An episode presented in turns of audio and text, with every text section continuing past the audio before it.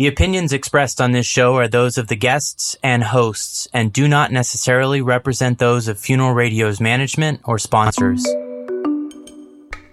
Welcome to A Good Goodbye with certified thanatologist Gail Rubin. She says talking about sex won't make you pregnant, talking about funerals won't make you dead. Brought to you by Funeral Radio.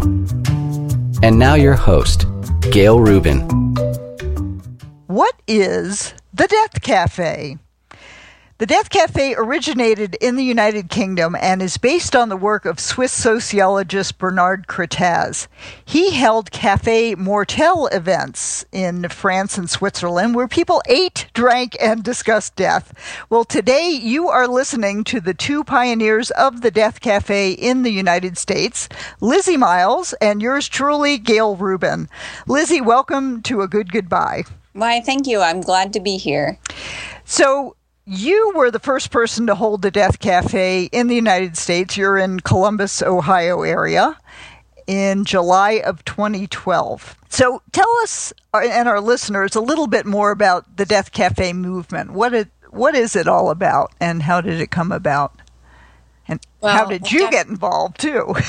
sure. It, it's actually kind of a funny story, I think. A death cafe, as I like to define it, is a pop up event where people get together to talk about death and have tea and delicious cake. And that's it. That's usually how I summarize uh, what a death cafe is. I found out about it from a blog post by someone who had attended a death cafe in England. And I went out to the deathcafe.com website and Jon Underwood had just posted guidelines for how to host a death cafe. And he said anyone who wanted to could host one of these events. And I was intrigued. That's how it all started. Mm-hmm. I think I found out about it too online and I actually had a conversation with Jon Underwood, who was the man who gave it the Death Cafe name and did salute uh, Bernard Crettaz's gr- uh, groundbreaking work. And I believe he and his mother, Sue Barsky Reid, had their first one in 2011. And since then, it's become a worldwide movement. It's amazing. I checked the website today and it said it's now in 31 countries. And the website has uh, 1975 Death Cafe events, but I know the number is higher than that because not everyone lists their event on the website, although they should. So I would say we've had over 2,000 events worldwide in 31 countries, which is absolutely incredible. It really is. And what was your first Death Cafe like? You know, I did not know what to expect, and I still have all the emails I sent back and forth to Jon. It was about three months of anxiety, but the actual event was, it was so much fun. If it can be fun to talk about death, Mm-hmm. It was a warm and inviting and interesting, and everyone had a really really good time. And I knew after I had my first event that this was something special. It, it really is. My first event, my parents actually attended the first Death Cafe that I held in September of 2012. And it was wonderful, very warm. There was a lot of laughter. I had about 20, over 20 people in the room, all around a big long table, all talking together. But the wonderful thing that came out of that is my dad said, You need to come over to the house and I'm going to show you where all the important papers are. And that was such a blessing. It really helped break down any resistance to talking about death that there might have been between my parents and I, but we've always been pretty open about that kind of conversation anyway. Does somebody need to have any special background to host a death cafe? That's a that's a good question, Gail. I think we've had lots of discussions about this over the years. I you don't it doesn't require the host to be a clinician or have any special criteria.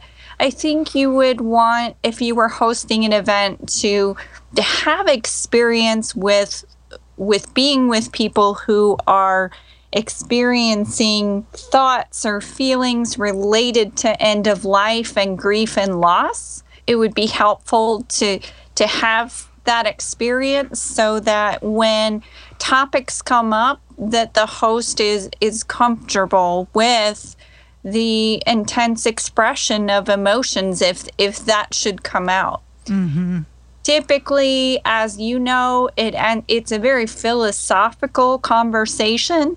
I stocked up on my first event. I had three boxes of tissues and i don't think anyone's ever used a tissue. Actually at my very last event finally not that i want there to be tears but the, people rarely cry but you have to as a host be comfortable with what may come up Mm-hmm. And and so that that's really the criteria, and only you can know what your comfort level is.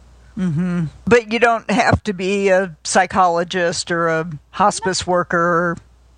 No, and and again, I think it's for your own comfort level. And uh, if if someone, for example, if somebody were suicidal, and not that that happens a lot, but that's a question that comes up would you know what to do in that situation? Mm. So you don't necessarily have to be a professional. This is a philosophical conversation, but if if something should come up, you have to at least you know know what you would do in the situation and know how to refer to the appropriate community resources. Mm. Mm-hmm. It's not a it's not a it's not a grief support group. It's not a counseling session and as long as you advertise it and let people know that it's a philosophical discussion on death and dying, then people the people come with the correct expectations for the event.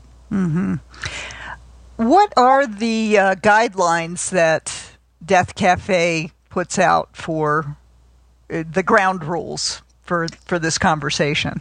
Yeah, the, the ground rules are pretty simple. I, I, the, the beauty of the Death Cafe is there's no agenda and there's no ideology and there's there's no marketing or sales or education. So quite simply it is a safe place for people to come and talk about death and dying and whatever's on their mind. You want it to be open to the community, and it should be um, it should be accessible to everyone, free if possible, and if not free, then it should be free for the people that can't afford to pay for the event. So it doesn't have to be anything fancy. I think sometimes people get caught up in the idea of catering and all, you know, oh, I got to rent a room and do catering and it's it's not that. It's tea and cake and conversation. Mm-hmm. Or cookies. I, I do or cookies. cookies. Yeah. yes, that's true. I have I had cookies at my first event. So.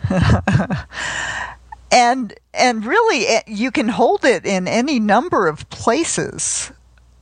That's true. Um, I, you know, when I talk to people about uh, potentially hosting a death cafe, and talk about the possible locations, I usually suggest that it's something somewhere that's easily accessible, that there's plenty of parking, it, you know, that's not a requirement. It's just going to affect your attendance. If you have it in uh, a church, for example, that's a possibility. There have been death cafes in a church. Just know that you would not have the entire community possible attend the event because of the bias that people might ha- or you know the worry that people might have about the religion about the religion yeah. Um, my death cafes for a while it was quite popular with the atheist population and so you know my environment was was a public cafe it was a neutral environment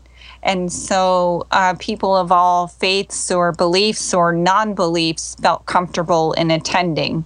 Mm-hmm. I was originally concerned about um, a funeral home environment because of the stigma, or people would think that it was really goth.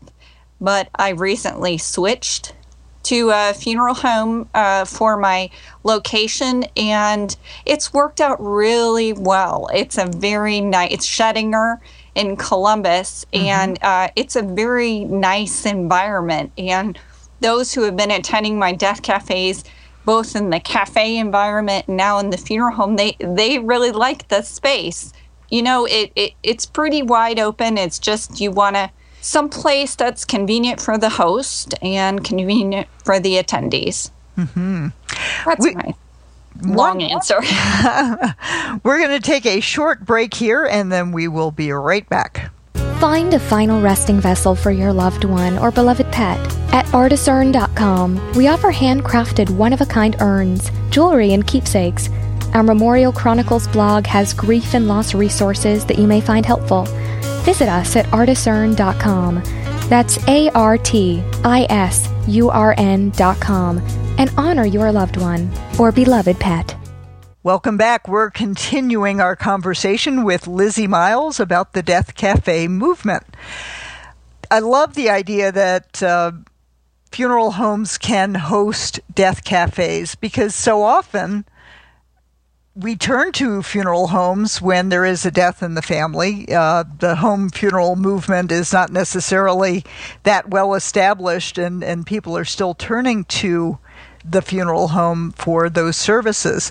Do you think that plays an educational role in holding a death cafe there? Well, it, if it's educational, it's indirect. So it's getting people comfortable walking into the building.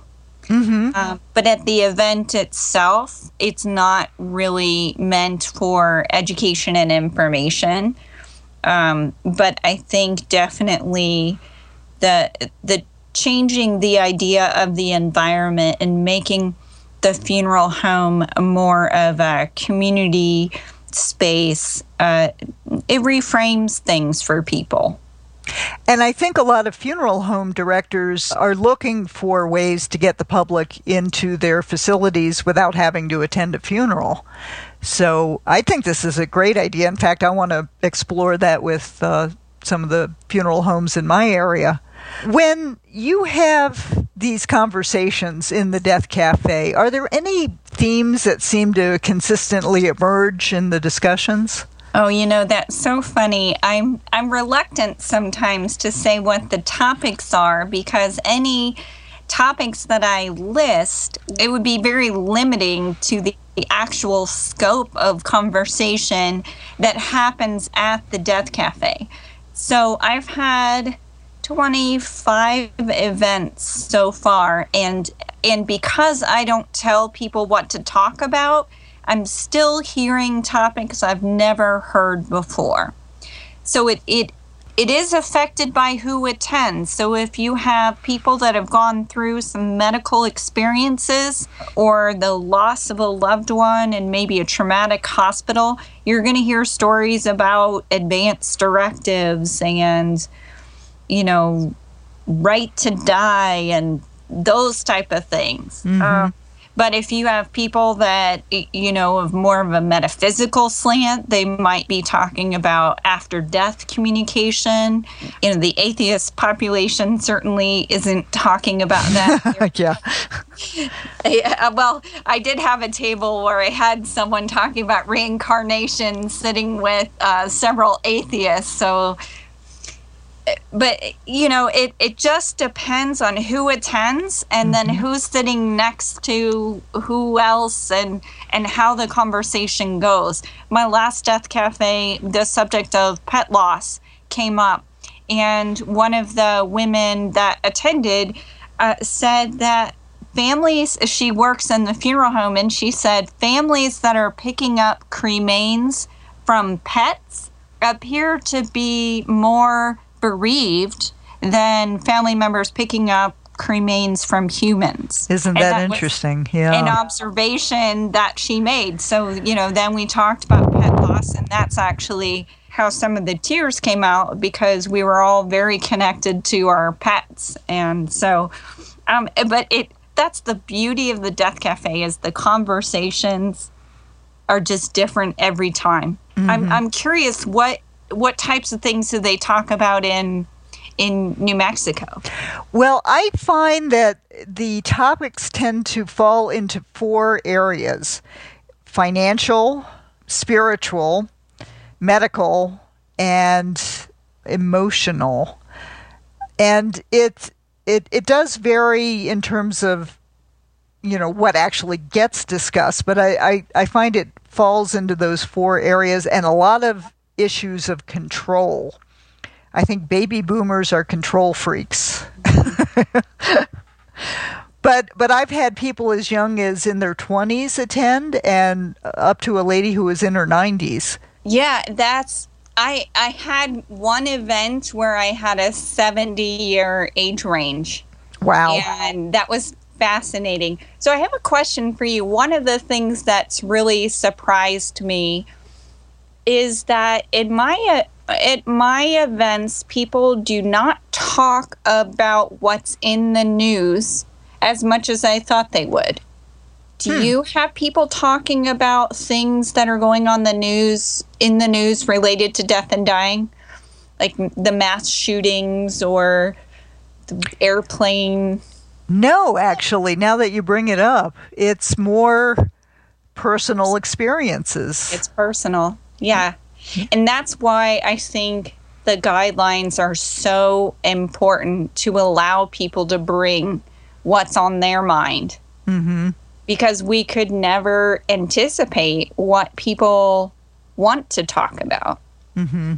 No, i'm sorry Oh, I was just going to say there's also, I don't know how you would categorize this. There's some quirky topics of, um, I had somebody who lived in different cities, and they said depending on the city they lived in, the drivers were more deferential to funeral home processionals, funeral processionals in some cities rather than others. Interesting. And I, I had people talk about what what do you call that photography after someone dies? Like i don't know how you would categorize that stuff. It just sort of so But yeah, it's it- always, It is a wide ranging conversation, and there is a lot of laughter. One event that I held, the woman who was speaking, it was near the anniversary of her husband's death. Her husband died in the hospital, but she told us the nurse came to me and said, Would you like to donate your husband's organs? And she said, Well, he's using them at the moment. we all laughed. And, um, but that's the kind of natural humor that comes out. So, if someone wanted to start a death cafe in their area, what would they need to do? well i would say I, I think I think the first thing they should do is just kind of look around and see if there is another one in their area. And there's no limit to how many death cafes there can be in one area, but if there's one that's already happening, it would be probably interesting for a first timer to attend that to get the vibe of it. That mm-hmm. Would be my suggestion. And also connect with the host and let them know and coordinate with them if they're wanting to host. If you're the first one in the city, then checking out the guidelines on deathcafe.com and sort of reading everything through so you have a good understanding of of the event and how to go about it. And then it's finding a place and picking a date, getting a co-host to help you possibly, and then marketing. And that's right. Get it in your local news news outlets calendars. Uh, yeah. it you have a PR background, but I, I do, hear yeah. I hear this a lot when people are saying their attendance has dropped and I, you know, what I tell people is that the older adult population is not on social media. Yeah. and you need to be varied in how you promote the event because your promotion will directly affect your attendance. Mm-hmm. Do you disagree? Do you agree? Or? Oh, I agree. Yeah, and I actually have fans, people who come again and again to the Death Cafe to listen and talk. It's amazing. But so I use email to yes. uh, people who have already attended yes. and, and people in my area. Uh, also, listing it in local uh, newspapers and other calendars for public radio, etc. And um, actually, very little social media. I could put it on Facebook, but I, I think most of my new people come from seeing it in the local alternative news weekly. Mm-hmm. So, well, this has been great. Any last thoughts before we sign off? I would just like to encourage anyone who's interested in hosting to just do it. It's such a simple it's just some such a simple event, you know.